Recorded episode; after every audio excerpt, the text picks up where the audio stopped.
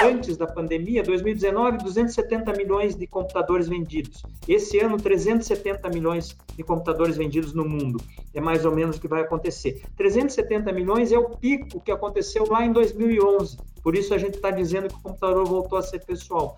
E, e, todos os estudos, os institutos de pesquisa da indústria como um todo diz este é o novo patamar, não deve baixar. Vamos trazer novidades aí ao longo do ano para ter uma estratégia semelhante em smartphones do que temos em, em, em, computadores, tá? com mais uma marca entrando. Vamos ver se a gente consegue executar bem isso e consegue anunciar logo essa nossa estratégia.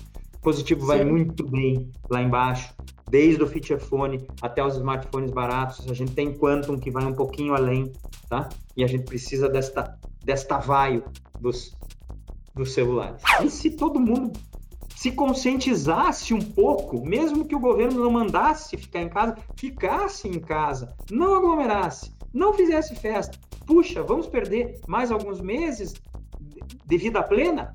Vamos, mas vamos salvar a vida, tanta vida, né? Começa agora o podcast do Conexão CEO, o programa de entrevistas que traz as principais lideranças empresariais do Brasil para falar sobre negócios e nova economia.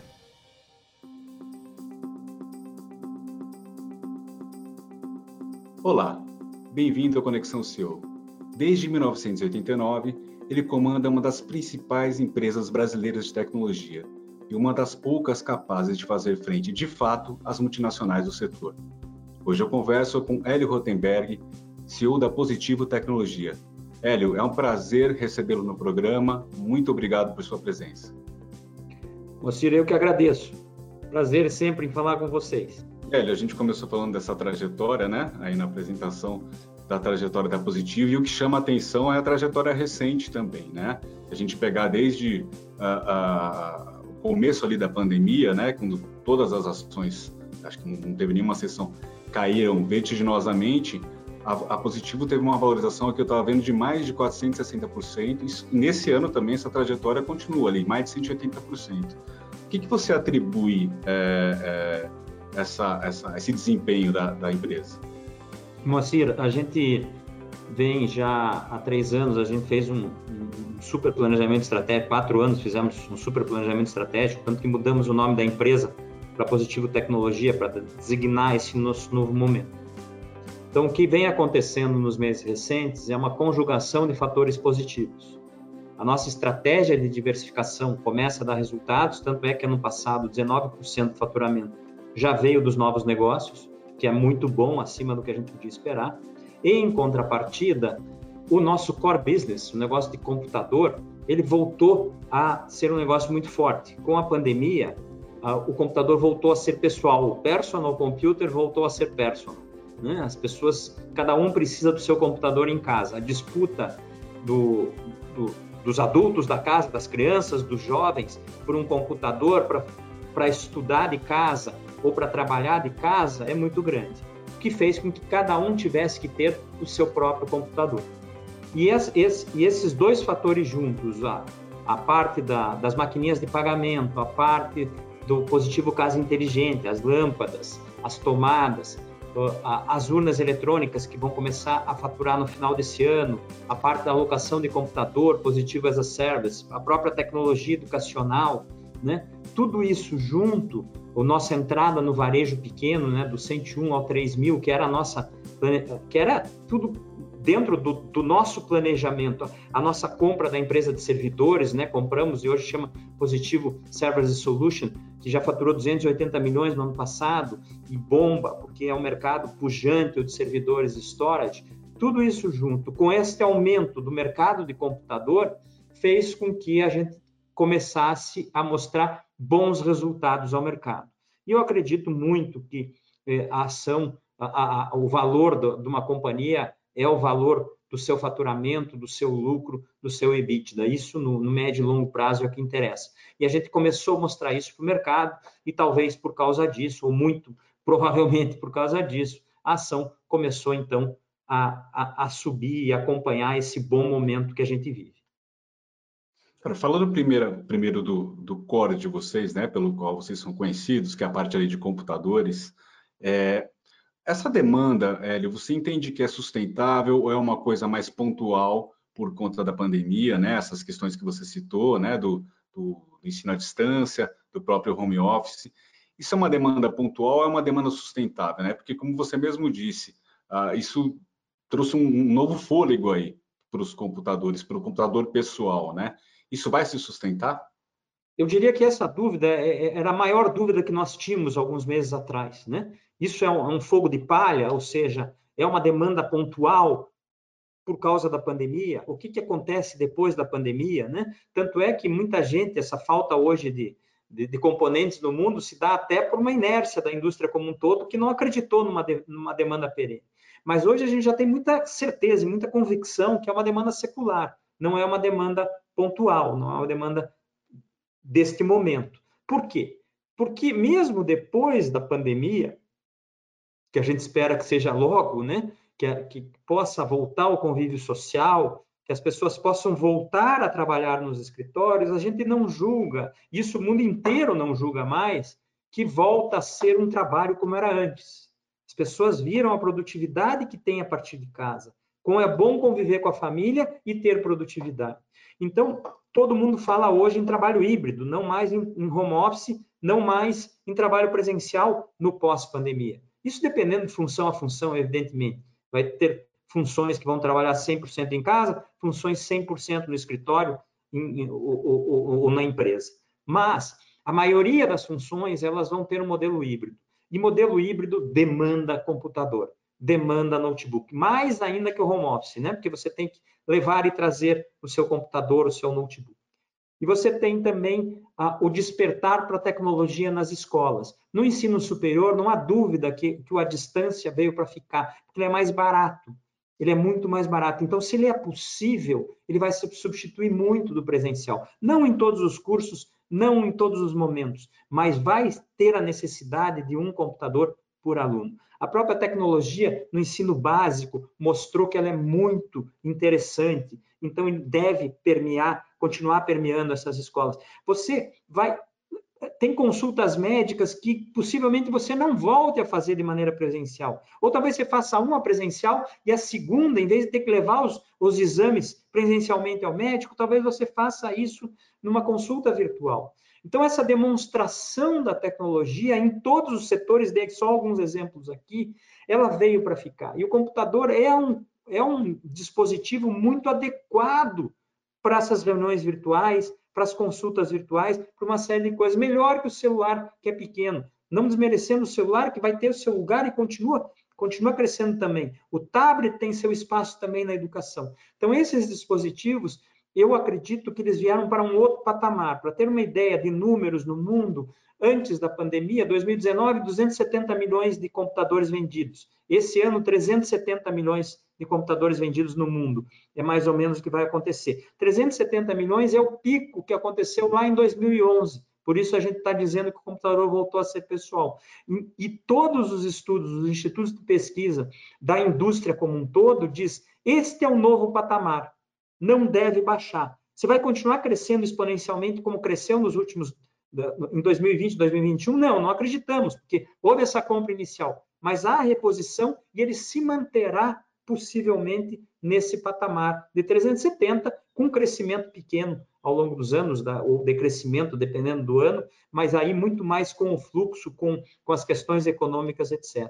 Mas esse novo patamar, tudo leva a crer que veio para ficar. Agora, isso, ah, ah, desde o início da pandemia, pelo, pelo, pelo menos pelo que a gente entende, olha nos números, foi puxado mais ali, até nos desempenho da Positivo, pelo consumidor, né? Isso começa também, essa demanda começa a chegar na renovação dos parques das empresas e até nas próprias, na retomada das licitações aí públicas?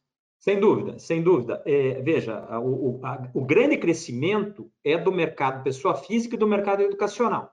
Esses dois é o que sustentam esse crescimento altíssimo. As empresas, elas ficaram ano passado bastante retraídas, então elas voltam ao mercado. A gente fala de crescimento de 11%, um crescimento bem é, é, vamos dizer, bem menor do que o crescimento que nós estamos vendo no consumidor e na educação. Tá? Mas tem crescimento sim, que ela precisa nos seus parques. E mesmo empresas que precisam de segurança, elas compram para os seus colaboradores os, os notebooks. Foi o que aconteceu no começo da pandemia com os bancos que saíram correndo comprar notebook para todos os funcionários. Né? E, no governo, a mesma coisa. No governo, pra, especificamente no Brasil, um parque muito sucateado, que há anos não, não se comprava. O Ministério da Economia fez uma licitação no final do ano passado enorme, que fazia tempo e demorou para o Ministério da Economia acabar essa licitação enorme, porque quis centralizar isso tudo. Os bancos precisam muito de computador e compram muito. É, as estatais continuam comprando muito e cada vez mais. E, mas o grande divisor de águas, de novo, é a educação a pública e a privada, na pública principalmente. Vários estados e municípios comprando tablets e comprando notebooks para seus alunos, porque viu que é uma, um bem de primeira necessidade durante a pandemia e pós-pandemia. Então, aquele processo de um computador por aluno, ele se intensificou e deve continuar intenso uh, daqui para frente. Agora, Hélio, vocês também têm dividido bem o portfólio de vocês, né? Vocês têm ali a marca Positivo, a marca Vaio, que, que eu entendo a Vaio um pouco mais ali premium, né? Mercado mais high.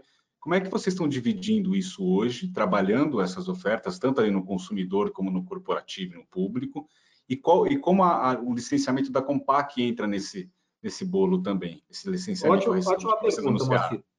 A, a, gente percebendo essa... A, a gente já tinha uma estratégia de duas marcas, né? O positivo ia muito bem no entry level e até o mid, né? Ou seja, é uma marca muito forte na classe média brasileira. E a gente trouxe um produto, vamos dizer assim, mais premium, mais caro, uma marca mais forte nos no segmentos da classe AB, que é a Vai.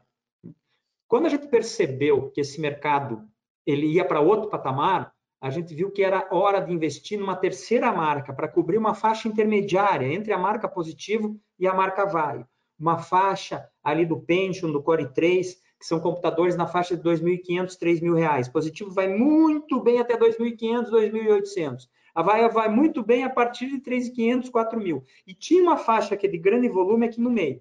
Nos volumes anteriores, a gente não estava muito animado. Com os volumes de agora, mostrou-se que valia a pena para a gente investir numa terceira marca e compramos a operação da Compaq para o Brasil. Hoje temos um dos mais completos portfólios do mercado brasileiro, sem dúvida, de fio a pavio, né? Para o consumidor, pessoa física, você tem tudo isso, para o consumidor, pessoa jurídica, a mesma coisa. A gente tem um portfólio muito robusto, muito completo hoje.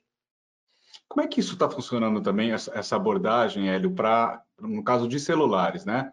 Porque, eu me lembro, vocês tinham muito ali a marca, vocês trabalhavam aquela questão dos feature phones, que ainda uh, tem seu espaço no Brasil, e, e tinha a, a, Quantum também, né? E vocês falavam, falaram recentemente de uma outra, buscar uma terceira marca também. Me fala um pouquinho das estratégias em celular, como é que vocês estão trabalhando? É, celular é, não pode ser diferente de computador, a nossa cabeça é a mesma. Ah, estamos talvez um pouco uh, mais demorados na execução dessa estratégia, mas talvez vamos trazer novidades aí ao longo do ano para ter uma estratégia semelhante em smartphones do que temos em, em, em, computadores, tá? com mais uma marca entrando. Vamos ver se a gente consegue executar bem isso e consegue anunciar logo essa nossa estratégia. Positivo Sim. vai muito bem lá embaixo, desde o feature phone até os smartphones baratos. A gente tem Quantum que vai um pouquinho além, tá? E a gente precisa desta, desta vaio dos, dos celulares. Que, que, lições vocês conseguem tirar? Porque, como eu, como eu citei no começo, né, Hélio? É, quantas empresas brasileiras fabricantes aí ficaram, depois daquela questão de reserva do mercado, mas quantas fabricantes brasileiras de computadores ficaram pelo caminho e vocês existiram e fazem frente, sempre fizeram frente a essas multinacionais. Que tipo de erros e de acertos vocês conseguem tirar dessa trajetória e aplicar, por exemplo, para o mercado de celulares, que também é extremamente complicado? se eu pudesse dar, não, é causa única, né? Sempre o, o, o sucesso e o insucesso nunca é por uma causa. Tem uma, pode até ter uma causa principal, mas é uma, uma, uma, um conjunto de causas. Se eu puder dar algumas delas, eu diria que a gente sempre estudou muito o mercado brasileiro. A gente sempre, a gente não traz é, uma, um, produto, um produto que fez sucesso nos Estados Unidos, o que fez sucesso na Europa, o que fez su sucesso na China. A gente consegue conhece o consumidor brasileiro. E principalmente o consumidor de classe média brasileiro tem gostos muito próprios. Então não adianta você trazer um produto que fez sucesso em outros mercados, que é dourado, prateado, eh, que, que brilha, que não é o gosto da população brasileira.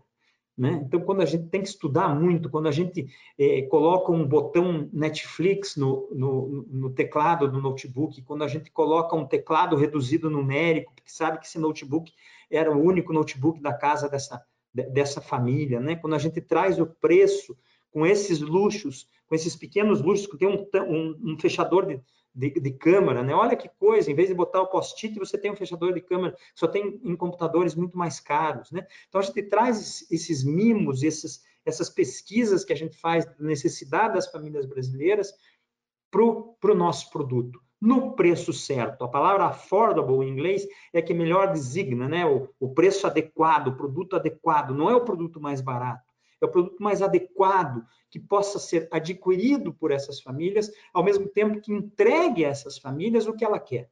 Então, essa é a nossa filosofia, em computador e também em celular. Quando a gente lança o Q20 do celular, agora o smartphone, que é um, que é um cara de 999 reais e entra muito bem, ele é um celular com todas as características de um celular bem mais caro. E a gente conseguiu botar no celular que é affordable, que é o limite de uma certa classe social pode comprar, que é o 999. Né? Então, tudo isso é o que a gente faz, é o que a gente busca no dia a dia. Hélio, tem uma, uma, além dessa diversificação que vai além de computadores, celulares, né? Que você tem essas avenidas de crescimento que a gente vai falar daqui a pouco, tem essa questão um pouco da positivo, que ela sempre ficou mais conhecida ali pelo, como você mesmo citou, né? Pela entrada, pelo preço médio ali. Vocês estão indo um pouco além também, né? Para esse, esse consumidor que tem um, um, um, um, gasto um pouco maior. É um pouco disso também? O que, como, é que, como é que vocês estão olhando? É, vocês querem abraçar todas as frentes agora? Essa é a ideia, essa é a ideia, que a gente, eu, eu não te diria todas as frentes, mas algumas frentes que a gente Todos não abraça hoje. Tá? Ampliar o nosso escopo, é, é, isso que nós estamos buscando, sem dúvida nenhuma tem um grande desafio aí, porque acho que quanto mais sobe o, o preço ali, a faixa, mais a marca né, é, é, conta. E aí as multinacionais têm um grande peso nesse sentido também, né? Como é que é vencer, vencer essa barreira aí? Por isso a nossa experiência com Vaio, bem sucedida, né? Tá. A gente julgou que precisaria de uma marca mais forte para determinados preços. E em smartphone é a mesma, é a mesma estratégia que nós estamos buscando. Bom, Hélio, você também citou uma outra questão que assim, é inevitável falar, essa questão da cadeia, né? Está tendo, e não só em, em, tecnologia, mas principalmente em tecnologia também, né? Tá, você citou a inércia da indústria, que não esperava talvez essa. É, o fato é que está tendo quebras aí, faltas na, na, na, cadeia. Como é que vocês estão lidando com isso? É, e quando é que você espera que essa situação se normalize? É, essa é outra daquelas perguntas super difíceis que a gente discute o dia inteiro. E, aliás, meu dia hoje tem uma grande parte dedicada ao que a gente chama de supply, né, de conseguir os, os componentes. Há uma escassez muito grande de, de, circuitos integrados pelo mundo. Há uma coincidência de fatores que começam por fatores geopolíticos, né, quando, quando os Estados Unidos proíbe algumas empresas chinesas de comprarem componentes com a tecnologia americana, e essas empresas aceleram a compra, antecipam compras de circuitos integrados para estocarem antes da, da data de proibição dos Estados Unidos. Isso começa a desequilibrar a indústria. Só que a indústria não fica preocupada porque acha que a pandemia vai jogar o mercado para baixo, mas é surpreendido com o aumento do mercado a, a, níveis nunca vistos. E não há só no computador. A indústria automobilística também está vendendo. A, a, indústria de televisão também está vendendo. A indústria de smartphone está vendendo, não com crescimento tão alto. Ou seja, todas as indústrias estão vendendo bem. Computador nem se fala, né? Televisão também grande. Por exemplo, casa inteligente lâmpadas, tudo. E todos usam circuitos integrados. E os circuitos integrados usam o mesmo substrato e as mesmas foundries, as mesmas indústrias que fazem os chips. Né? A TSMC, por exemplo, de Taiwan, que é a grande foundry, com exceção da Intel, que fabrica os seus próprios chips, etc., fabrica para quase todos os outros fabricantes. Tem uma fila na TSMC. E ela tem dificuldade de comprar mais substrato, ela tem dificuldade. E, então fica todo mundo numa fila. É um efeito em cadeia ali, né? Enorme, tá? Então você tem falta de algumas coisas mais do que de outras, né, você passa a ter que ter uma flexibilidade de produção muito grande para aceitar circuitos integrados diferentes do que você aceitava, que pode ter uma disponibilidade de um e não tem do outro, então você tem que ter maleabilidade dos projetos das placas, por exemplo. Isso reflete na, na indústria de LCD, que também vai para tudo no LCD hoje. Onde, onde usa LCD?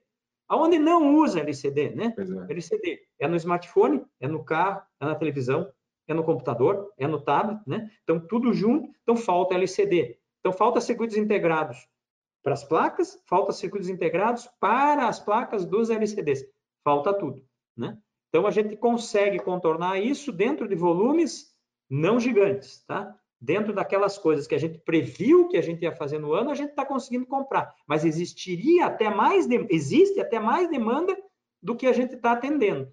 Mas uma demanda que era imprevista. A gente não imaginava que o mercado tivesse tão vendedor. Então a gente poderia estar vendendo mais, mas nós estamos conseguindo cumprir aquilo que a gente planejou vender. Então isso está tá acontecendo. Às vezes atrasa um pouco, às vezes eh, to, tudo subiu de preço, tudo subiu de preço. Nós tivemos um grande aumento de preço no Brasil por dois fatores, né? O dólar, né? A desvalorização cambial abrupta, né? Do, na faixa do 3,20 por 5,30 de hoje, né? Então você tem aí uma desvalorização cambial grande, somada ao aumento do custo de componente. Tem alguns componentes que duplicaram de preço, alguns duas vezes e meia, alguns chipzinhos pequenos é, muito, que, é, que, são baratos, chip de, de 20 centavos de dólar, sendo vendidos a 3 dólares. São coisas assim que a gente não podia esperar. Né? Então, tudo isso, mas a demanda é tão forte que ela conseguiu absorver esse aumento de preço. E, mas a gente poderia, mesmo com esse aumento de preço, estar vendendo bem mais se houvesse, se não houvesse restrição de certos componentes. É possível estimar o quanto, quanto mais vocês estariam vendendo, Hélio? Quanto mais de demanda que vocês não estão conseguindo absorver? Mas eu posso, Posso te dar um número. O, o, os estoques de alguns varejistas, eles estão na ordem de 30 dias, de dias de estoque. Quando ele trabalha normalmente com 90 a 120. Então, ele não consegue nem se abastecer. Então, só aí dá para ter uma ideia de quanto a gente poderia vender a mais. E continua vendendo muito na ponta. Tá? Em todos. As licitações continuam acontecendo, tudo acontecendo. O governo desesperado, que gostaria de computadores mais rápidos, a gente diz, não adianta você fazer um processo licitatório agora, espera um pouco porque não vai conseguir entregar esse ano, não tem jeito. Né? Então, a gente está avisando o mercado, então, principalmente o mercado brasileiro está limitado, ele poderia ser muito maior, ele deve ser um, acima de 8 milhões esse ano, a partir de 6 milhões e pouco em 2019, mas ele poderia ser talvez de 9, 10 milhões esse ano já. Mas aí a restrição de supply impede que, que, isso seja feito. Você perguntou quando acaba isso? É, qual a expectativa de vocês é para normalizar isso? A gente tem que acompanhar o nível de estoque do canal. O nível de estoque do canal americano já melhorou um pouco, assim como tem o brasileiro com 30 dias, o americano ele já está a 75, 80% do normal, tá? Então isso indica que pode começar a haver uma, uma normalização, mas eu acredito que não seja esse ano, tá? Que não seja esse ano. Eu acredito até que os componentes ainda subam um pouco ao longo desse ano para tentar começar a normalizar no começo do ano que vem. As indústrias têm grande dificuldade, essas foundries, são investimentos de dois anos e meio, três anos para as máquinas chegarem. Então, está trabalhando full time, está todo mundo tentando tirar o melhor da sua performance, isso equilibra um pouco. Muita gente colocou ordens maiores do que precisava, pedidos maiores do que precisava, muita indústria, tá? E agora estão normalizando as ordens. Então, há uma perspectiva que talvez no começo do ano que vem comece a regularizar. Mas não em sabemos. De...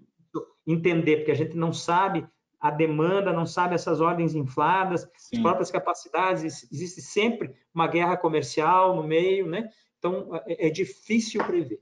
A gente tem fatores o, que vocês não controlam, né? Demora dois anos para normalizar, outros dizendo que começa no começo do ano que vem. A gente está acreditando, ou pelo menos esperando, que, que no começo do ano que vem comece a regularizar.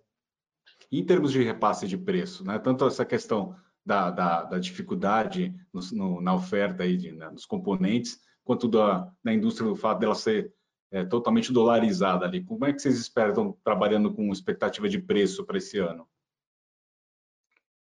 Continua subindo, tá? A gente, a gente até divulgou agora na nossa conferência de resultados que a gente acha que o, custo, que o preço médio esse ano fique 20% acima do preço médio do ano passado. Uh, porque você tem a, a, o dólar na média mais alta que, que o ano passado, e você tem esse repasse de componente, tá?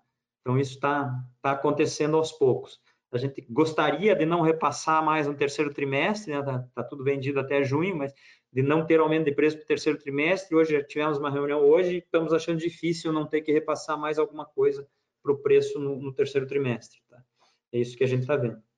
Para Hélio, como é que, saindo um pouquinho da, do mercado em si, de vocês, como é que você está vendo um pouquinho essa questão da, da, de uma segunda onda, agora a perspectiva até de uma terceira onda? Eu sei que foi uma das umas vozes ali até muito corajosas ano passado, defendeu o isolamento ali mais radical, né? É, mesmo que fosse prejudicial para o teu negócio. Como é que você está vendo essa, essa situação toda? O ritmo de vacinação aqui? Como é que você está vendo essa situação? Puxa, está tá difícil de, de, fazer os nossos colaboradores acreditarem em mim, né? Porque eu dizia, não, fiquem em casa, é só mais um pouco, e esse só mais um pouco está durando, né? Eu estou há 14 meses em casa, né? E, e, recomendando que todos fiquem em casa. Continuamos em home office, trabalhando muito mais, muito, muito, muito, todos os nossos colaboradores muito legais, aprendemos a colaborar, em, a, trabalhar em casa, né? Estamos fazendo festividades em casa, mandamos lá uma pizza, a comemoração do aniversário foi muito bonita, mandamos uma cesta de café da manhã para todo mundo que está trabalhando em casa. Então, aprendemos a, a tentar socializar um pouco, mesmo no home office. Mas é muito difícil. E o que nós estamos recomendando é vamos continuar até que isso acabe. Quando é que isso acaba? Com a vacinação em massa. Estamos torcendo muito que o governo consiga agilizar ainda mais a vacinação, né? Fala-se de 43 mil doses agora, milhões de doses agora em junho, né? E com isso crescendo ao longo dos meses. O ministro declarou hoje que até dezembro todo mundo vai ter tomado as duas doses. E a gente gostaria que isso fosse verdade e está torcendo muito para que isso aconteça. Né? Se vier as 43 milhões de doses agora, se subir para a faixa de 50 milhões de doses ao mês, isso vai acontecer. Né? Então, está vindo a Pfizer, está vindo mais AstraZeneca, está vindo Coronavac, tá, tem algumas outras alternativas, até Moderna no último, no, até Janssen no último trimestre deve vir, né? O que a gente tem lido, eh, participo daquele Unidos pela Vacina, estamos doando aí uma série de computadores para os municípios que têm dificuldade até de, de, de, transmitir os dados de vacinação, né? Tem, tem problemas básicos em alguns municípios, estamos ajudando muito, e nesse Unidos da Vacina a gente debate nessa reunião quinzenal a situação das vacinas, por isso eu tenho uma, um quadro né, bastante, talvez, é, com bastante informação sobre o que, o que vai acontecer, e mesmo com quebras, eu acho que a gente está com uma posição boa. Então, eu acho que é, a gente tem que ficar em casa, a gente tem que ficar um pouco mais em casa, a gente tem que manter o isolamento, a gente tem que usar máscara, a gente tem que fazer isso falta pouco. Para mim, com certeza, falta menos do que já foi. Falta menos do que já foi. E se nós tivermos uma, uma situação de vacinação plena no final do ano, veja o que aconteceu em Serrana, né, com 95% da população vacinável vacinada, né? As mortes caíram 95%, a internação caiu 85%. Puxa, a gente tem outro, outro país, outra vida, né? Então, é a vacinação e a gente está torcendo muito para que aconteça nesses patamares e logo.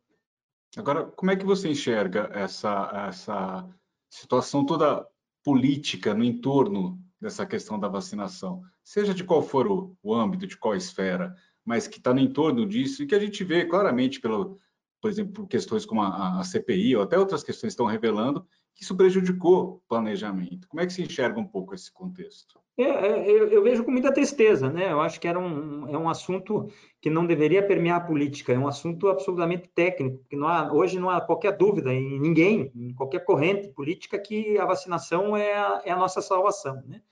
Eu acho que todo mundo tem que trabalhar. Hoje já está muito melhor do que no passado, pena que a gente perdeu algum tempo com isso, né? Mas eu acho que agora as coisas estão um pouco mais no rumo, né? Eu acho que está todo mundo é, é, mirando isso. Eu acho que o Unidos pela Vacina é um movimento muito legal, porque ele não, ele não, ele não procura uh, apontar culpados ou o que houve no passado, ele procura achar soluções para agilizar, né? E, e, é isso que a gente está imbuído de fazer, é sobre essa ótica que a gente tem olhado. Eu acredito que precise sim ter uma ótica de todo mundo trabalhar pela vacina, todo mundo trabalhar pela vacina, né? Não tem, não tem o que fazer agora. É só isso que nos resta.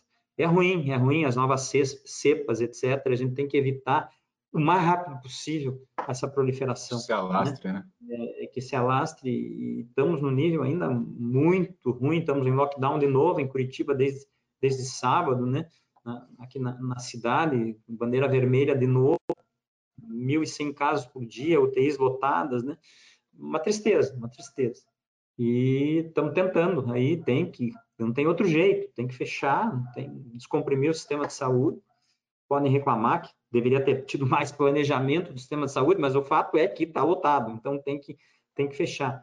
E se todo mundo se conscientizasse um pouco, mesmo que o governo não mandasse ficar em casa, ficasse em casa, não aglomerasse, não fizesse festa. Puxa, vamos perder mais alguns meses de vida plena? Vamos, mas vamos salvar vida, tanta vida, né? Então, é, eu acho que é por aí. Pois é, pois é. Agora, voltando para positivo e falando da saindo um pouco do core de vocês e falando dessas do que vocês chamam aí de avenidas de crescimento, né? É, Hélio, eu queria falar um pouco justamente de um, uma dessas avenidas que você citou no começo da conversa, que é ali a questão das maquininhas, os terminais de pagamento, né? Explica um pouco aí o que, que vocês estão desenhando para esse segmento. Vocês tinham uma, um acordo recente até que, que acabou a exclusividade com a Cielo, né? Se eu não me engano, Explica um pouco como é que está essa frente aí. Perfeito, Moacir. É, na realidade, é, nós temos um... Viemos com esse acordo com a Cielo, grande parceiro, que continua nosso grande parceiro aí, né? Na, na, na compra de maquininhas inteligentes. Esse projeto começou com um desenvolvimento conjunto com a Cielo, né? Então, tivemos esse, esse contrato de exclusividade e a Cielo é uma grande consumidora dessas maquininhas inteligentes. O que, que eu chamo de maquininha inteligente? É maquininha baseada em Android, né? É uma maquininha que você pode também fazer um controle de estoque, você não, não só vai emitir, pagar, ler o cartão e aceitá-lo e emitir um comprovante. Essa maquininha faz tudo, ela é um POS, ele é um terminal inteligente que você pode fazer uma série de coisas. É, empresas de transporte usam para dar baixa no, no documento, na própria maquininha, tem várias aplicações muito interessantes. E a gente continua com esse acordo com a Cielo e continua vendendo bem para a Cielo, mas o acordo com a Cielo permite hoje que a gente também venda para outros adquirentes e subadquirentes, para o próprio comércio, né? Então, a gente a, a, fez esse projeto alguns meses atrás, montamos um time muito forte, porque uma coisa é você vender para uma empresa só, a outra é você ter que oferecer e homologar em outras empresas. Então, a gente está aí em todos os outros adquirentes e subadquirentes, ofertando a nossa linha de produtos e vendo como é que a gente pode colaborar. E é muito mais do que uma oferta de produto, é uma oferta de serviços. A gente tem um serviço muito bom de manutenção dessas maquininhas, a questão do eSIM, que permite que você não tenha que mudar de operadora, tem uma série de componentes tecnológicos nas nossas maquininhas e no nosso neste projeto que são muito interessantes. E é isso que a gente está promovendo, então, nos outros adquirentes e subadquirentes, e devemos logo ter novidades aí para anunciar. É, no caso, a Positivo, então, além da é responsável pelo hardware, pelo desenvolvimento do hardware e do, do, do, dos, dos, serviços também e do software, eu queria entender um pouquinho o que compõe sim, essa oferta. Sim. A gente desenvolve a, a, máquina com todas as camadas de segurança, e a nossa expertise em Android é muito importante, né? E a gente dá toda a manutenção depois para essas máquinas, né? E todo o suporte necessário a essas máquinas. Não é um projeto simples, é um projeto bem complexo. A máquina é uma máquina de segurança, né? Tem, tem muito, muita camada de segurança, né? E aí que a gente agrega um valor é, bastante importante. Como é que vocês pretendem se diferenciar nesse espaço aí que é bem concorrido? Por sermos o, o grande cara de Android no Brasil, no nível baixo, né? no nível do sistema operacional que a gente chama. A gente domina isso por causa dos smartphones. Então, esta passagem é muito boa. E a gente aprendeu muito com esses anos aí de parceria com o maior adquirente para poder nos tornarmos um especialista em maquininhas. Tem, é, é possível saber a base que vocês têm hoje e também se vocês planejam, já estão desenvolvendo novos serviços em cima dessas, dessas máquinas? Veja, nós não fazemos a camada de serviço, a gente faz tá. a maquininha tá? e, e, toda a manutenção. Então, a gente tá. tem por exemplo, a gente tem a opção de eSIM. O que, que é, qual é a vantagem do eSIM? Hoje, hoje o, o, o, comerciante ele fica lá com duas, três maquininhas para ver o que está pegando bem, né? Se a, de qual telco que está tá pegando bem. Se a gente bota um eSIM, automaticamente a máquina procura o bom sinal. Né? Então, isso, esse é um, uma, um exemplo de, de, de característica que a gente tem nas nossas máquinas hoje. Tá? Então, é isso que a gente tenta oferecer ao mercado. E queria falar também, se a gente conseguisse passar um pouco nas outras, um pouquinho, ter uma cor de todas as, as outras avenidas, se for possível, né? Tem tanta coisa, Hélio. Claro, não, é... mas vamos, vamos, não são muitas, não, não são muitas. Parece que a gente está em um monte de negócio, mas não estamos.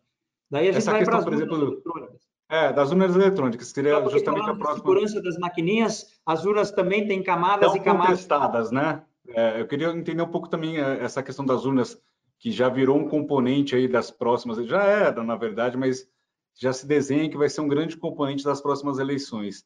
Como é que está essa frente aí? O eleitoral brasileiro é um processo que todo brasileiro deveria se orgulhar, né? É, não existe pouquíssimos os, os, sistemas eleitorais no mundo que dão resultados em tão pouco tempo e de maneira tão segura.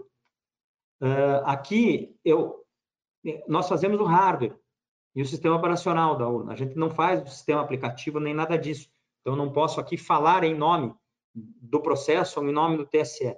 Eu digo que a urna é uma é uma máquina muito segura ela tem uma série de camadas de segurança, as mais modernas camadas de segurança, e ela é autocontida. Então, falam, o hacker pode invadir. Não, como é que o hacker vai invadir? Porque ele não tem comunicação com a internet. É uma máquina fechada. Ela não comunica com a internet. O dado é gravado no meio físico e depois é passado para outro lugar. Então, na urna, não tem qualquer problema de segurança e é auditável, mas se quer uma segunda auditoria através do voto impresso, também é uma possibilidade. A urna está pronta para receber impressora, tá? Eu acho que pode, ser uma opção, não, não, não, sei julgar se vale a pena o custo-benefício de ter essa segunda camada de, é, de é, auditoria, vamos dizer assim. Auditoria, né? Acho que talvez fosse dispensável, mas não vou entrar nesse mérito, talvez seja uma resposta ao público. Acho que não é necessário e tem um custo associado e não temos recursos abundantes, né? Mas é, é, é, a urna é muito segura, a gente ganhou uma licitação com muito orgulho, talvez um processo que eu tenha mais ficado feliz de ter vencido as multinacionais que tentaram entrar nesse processo, né?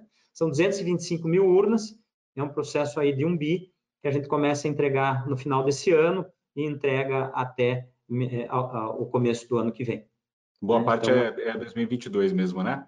Das entregas. É a eleição de 2022, né? Então, a eleição em outubro ainda, no parque ali, né? ainda tem alguns meses do começo do ano que vem que a gente pode entregar as urnas para o TSE. Daí e nós essa temos... parte de... Digo. Pode falar, pode falar. Parte de casa inteligente, não sei se era essa que você ia falar. Eu posso passar, posso passar para casa inteligente. É. A casa inteligente é uma área que cresce muito, né? É, é, é, as lâmpadas, a gente tem uma linha completa de lâmpadas hoje, uma coisa que a gente não acreditava. Todo mundo que ficou em casa também dê uma olhada na sua casa. Que, que, qual um pouquinho de conforto que eu posso ter? Será que eu posso ligar e desligar a lâmpada sem ter que ir até o interruptor, né?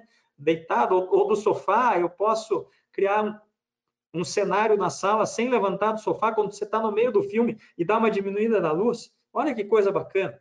Então você substitui as lâmpadas da tua casa, as fitas LED, né? A gente tem uma linha completa aí que, que permite tudo isso. Você ligar, desligar, dimerizar, criar cenários a partir de um app no smartphone. Você tem a tomadinha que você liga a cafeteira, você pode ligar e desligar, os controles remotos que você pode ligar todo o teu ah, a tua televisão, o teu som para serem coordenados a partir do, do, do smartphone também você tem a parte de fechaduras eletrônicas, porteiro eletrônico para ver quem está tocando a campainha, as fechaduras para você abrir a, a porta através do, do, smartphone, ou seja, uma linha completa de casa inteligente, que também de escritório inteligente, que cresce muito.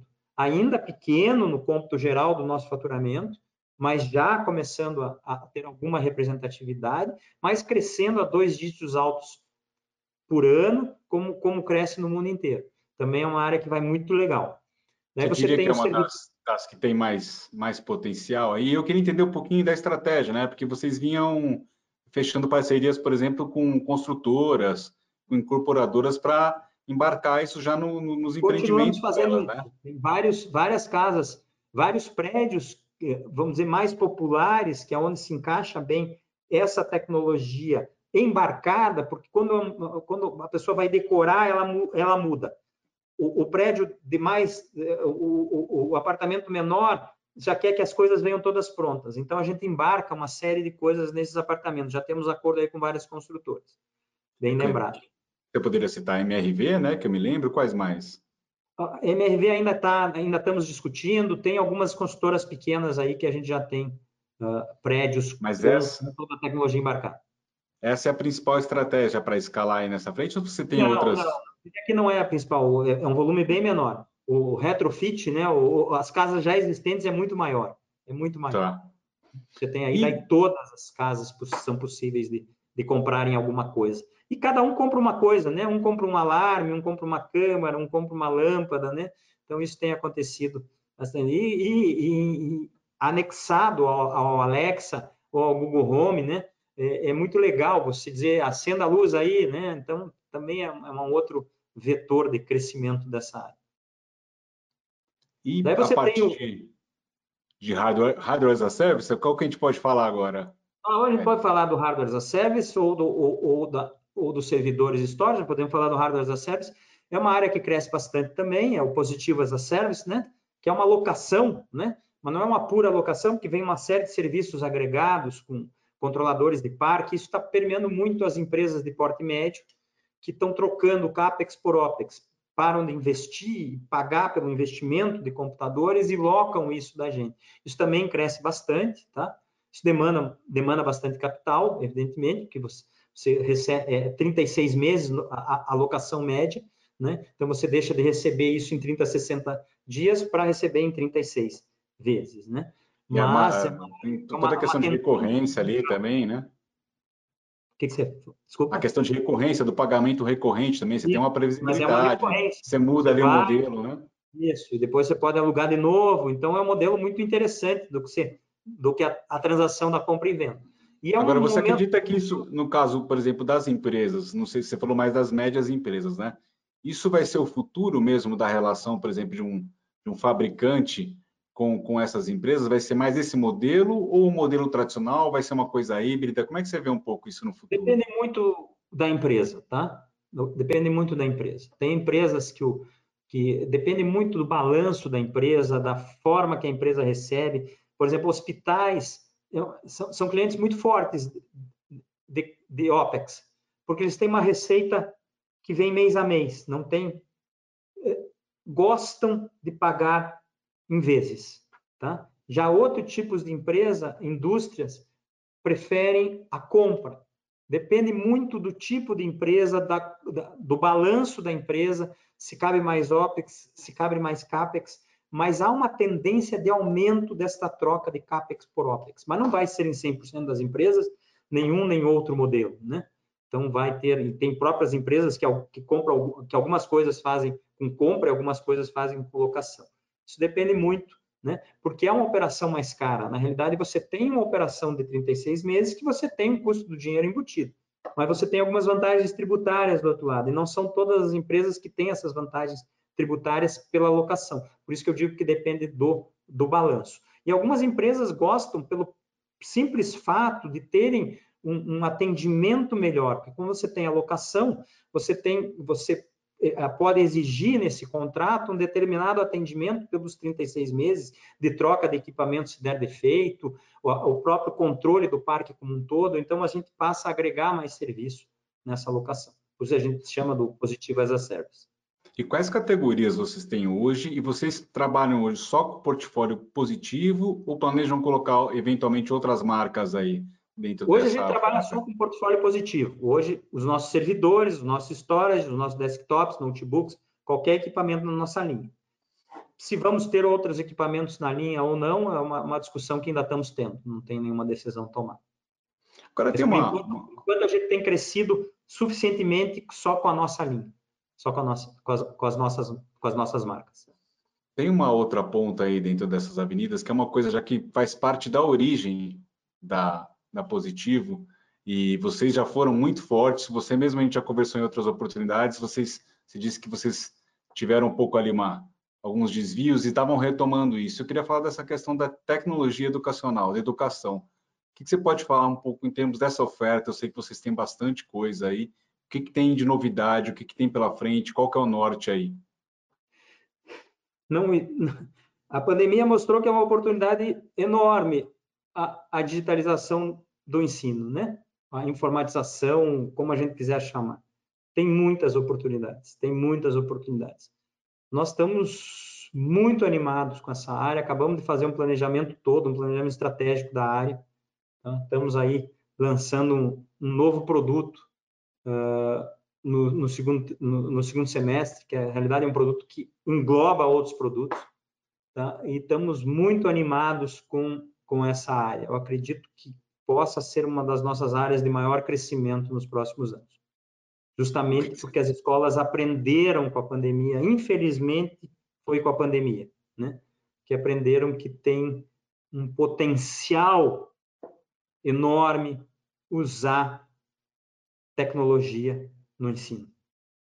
Não é substituir o carinho do professor, não é usar onde a tecnologia pode ser usada, apoiando o ensino presencial, né? na, onde a gente atua aqui na educação básica, apoiando o ensino presencial. E é muito importante, enriquece muito o estudo. E isso foi demonstrado. Fazer uma pesquisa bem feita na internet é muito importante.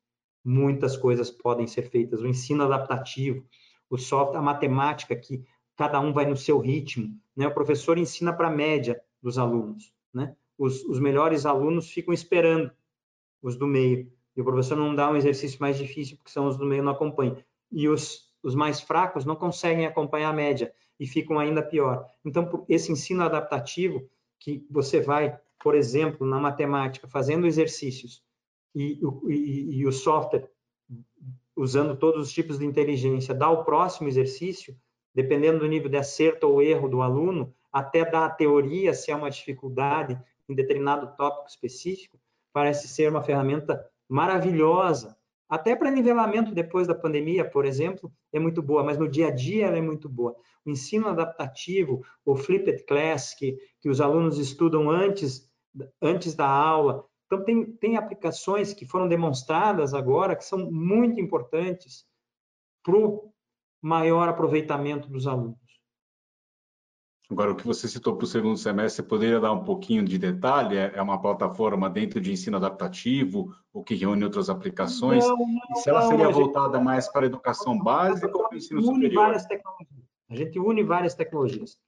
A gente é o, vai ser o grande ecossistema da educação brasileira, é isso que a gente quer ter, ser. Tá? Mas mais do que isso eu não vou te adiantar.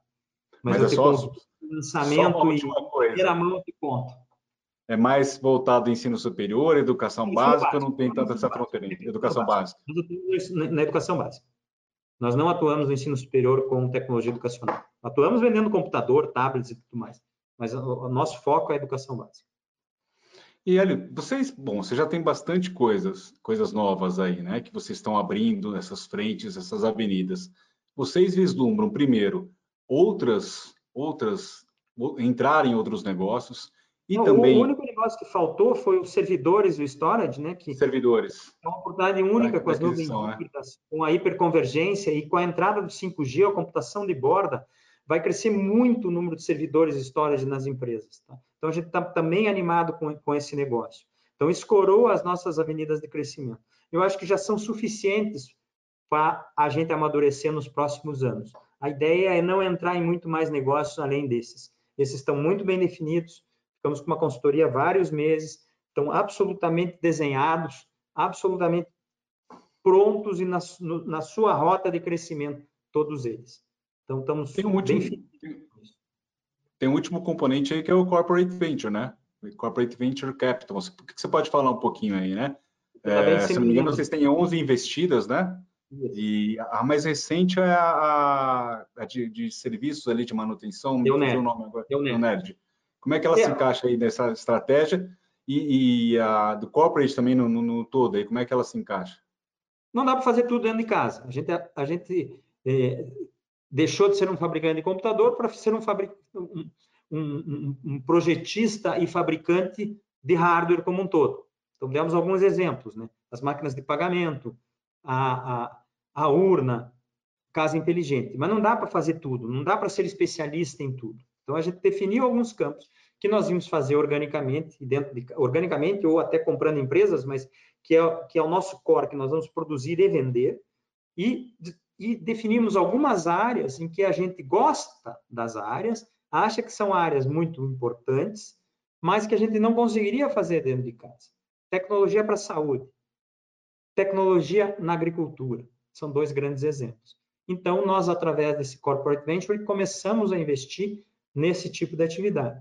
Investimos na High Technology, que faz exame de sangue, na AgroSmart, que faz sensoriamento de fazenda, na Robatec, que faz peso de gado. Então, resolvemos investir, aprendemos com as startups e ensinamos para as startups, né? São startups muito próximas ao que nós fazemos. Então, essa é a ideia. E a última foi a Nerd, que é uma empresa de serviço de manutenção, também muito parecida, muito próximo do nosso core de serviços. Se a gente pega o exemplo, por exemplo, da Eonerd, como é que como é que ela se encaixa já? Como é que ela dialoga com, com o ecossistema hoje dos negócios já estabelecidos da, da Positivo? Já tem uma integração? Como é que vocês integram um pouco essas startups no, no ecossistema de vocês? Veja, não, a ideia não é trazê-la para cá, é apoiá-la. É diferente, tá? A gente não traz. Quando a High Technology ganhou os 2 milhões de testes lá para o Instituto Butantan, né? Foi uma licitação muito importante e graças à tecnologia dela de ter o, o, a, o laboratório distribuído e, e, e um, um, central do Butantan, da Secretaria da Saúde, poder saber na hora onde tem um foco maior de Covid, ela precisava de algum apoio para produzir as 2 milhões de urnas, porque 2 é, milhões de 2 milhões de, de, de, de, de testes, né? né? 2 milhões de testes. Por quê? Porque ela produzia muito menos. Ela produzia 2 mil, 3 mil, era essa ordem de grandeza de produção mensal da, da RAI. Então, nós botamos todo o nosso conhecimento à disposição da RAI para ajudá-los a fazer essa escala, escalar essa produção. Então, esse é um bom exemplo de como é que a gente apoia. Né? Então, vai desde o procurement, comprando uh, a parte toda de, do, dos do, de todo o material que a, que a AgroSmart precisava, a gente comprando para eles eh, na China, desintermediando a cadeia. Na EUNERD, a gente carreia já com clientes importantes para ela, não só com o dinheiro e com o nosso conhecimento de assistência técnica. Então, tudo tem a ver com o core e é assim que a gente age. Agora, você consegue dar exemplos, Hélio, por exemplo, do, do que a Positivo se beneficiou dessa relação também com essas empresas? O que elas trouxeram já para vocês, por exemplo? Primeiro, o quão, o quão uma startup é ágil, né? Então, fez com que a gente também se movimentasse para botar agilidade nos nossos processos, metodologia ágil em tudo. Por exemplo, positivo casa inteligente é todo feito dentro do, da, do positivo como se fosse uma startup, né? Metodologia ágil, squad, são dois squads, uma tribo trabalhando com autonomia para fazer acontecer. Eu diria que esse foi o maior aprendizado de convívio com uma startup. Entender a energia, a rapidez de tomada de decisão. Né? Então, a gente vai perdendo isso ao longo do tempo numa empresa grande. Então, a gente volta com a metodologia ágil para isso. E as próprias tecnologias, as próprias discussões com a RAI são engrandecedoras para os dois lados. Né? Então, a gente discute tecnologia, quando a gente discute sensores, a mesma coisa com, com as outras, isso abre a nossa cabeça. Isso são ganhos não, não tenho qualquer dúvida.